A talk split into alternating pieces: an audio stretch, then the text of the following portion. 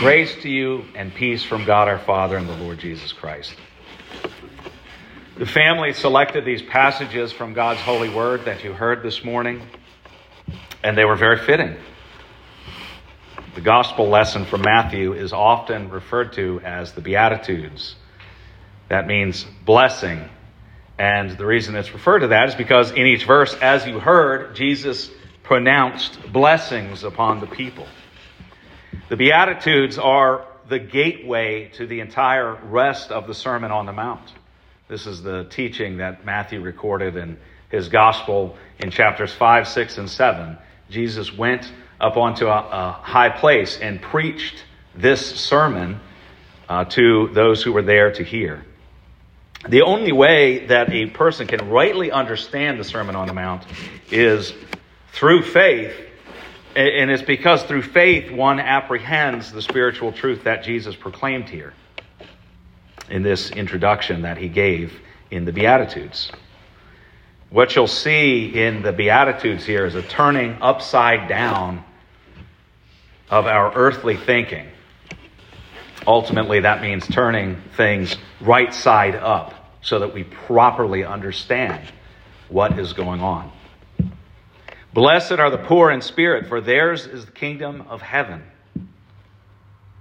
Poor in spirit means those who lack righteousness of their own. It means those who, who are not sinless, who are not faultless, which, by the way, that includes all of us. We all fall into that category. None is righteous, no, not one.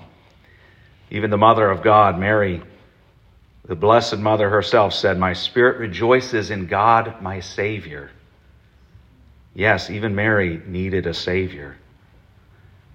Do you feel, do you ever feel the weight of the law crushing you, showing you day in and day out that you fall short of God's standard?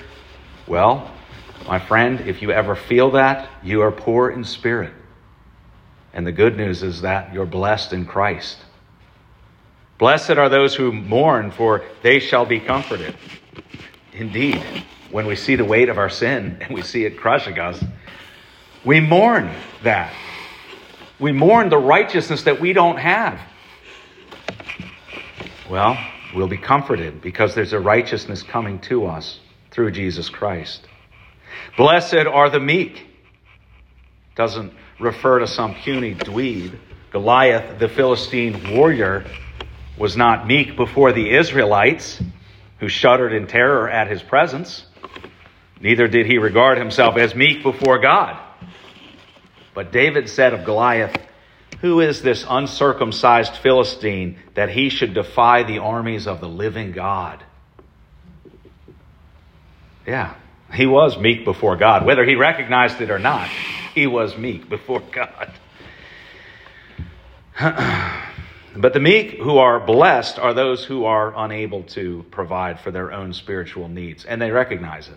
The, the ones who say, I, I see the standard, I fall short. The ones who confess their sins, who have a contrite heart.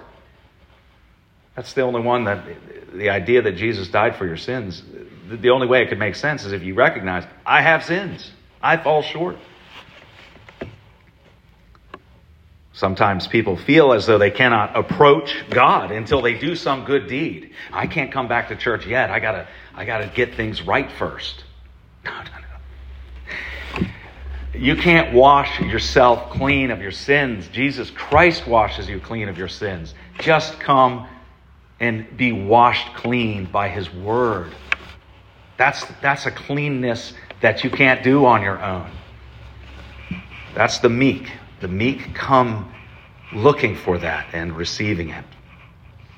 Think about the tax collector. Remember? He stood far off and he beat his chest and he said he wouldn't even look up to heaven. He looked down because he was so ashamed and he beat his breast saying, God be merciful to me, a sinner. And Jesus said, that man went away justified. Blessed are those who hunger and thirst for righteousness.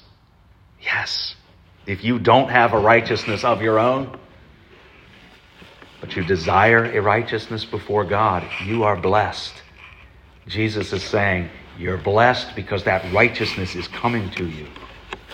Blessed are the merciful. Those who receive mercy are called and enabled to show mercy.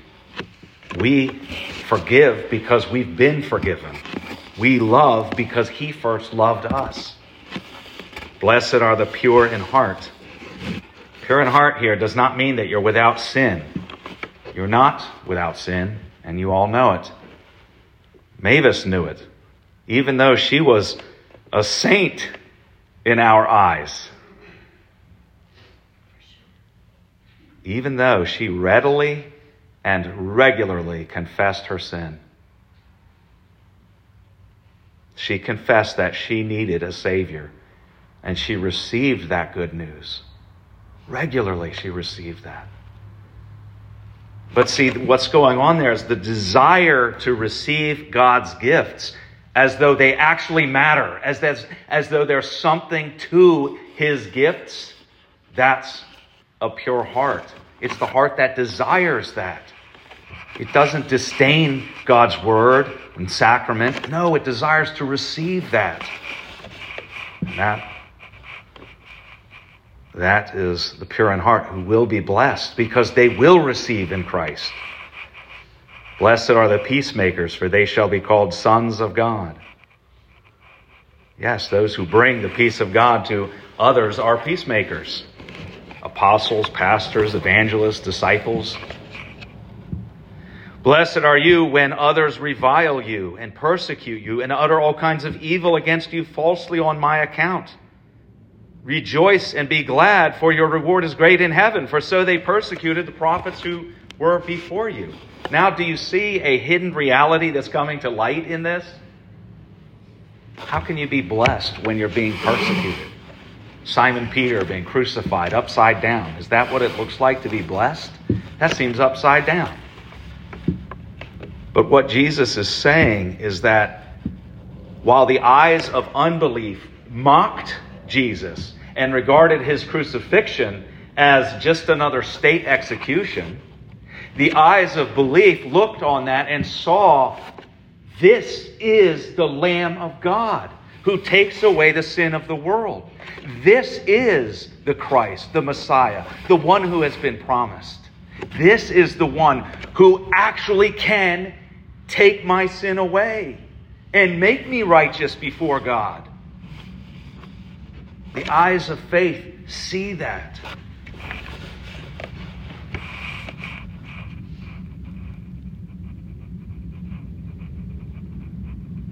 There were some who looked at this and said, Ha! King of the Jews.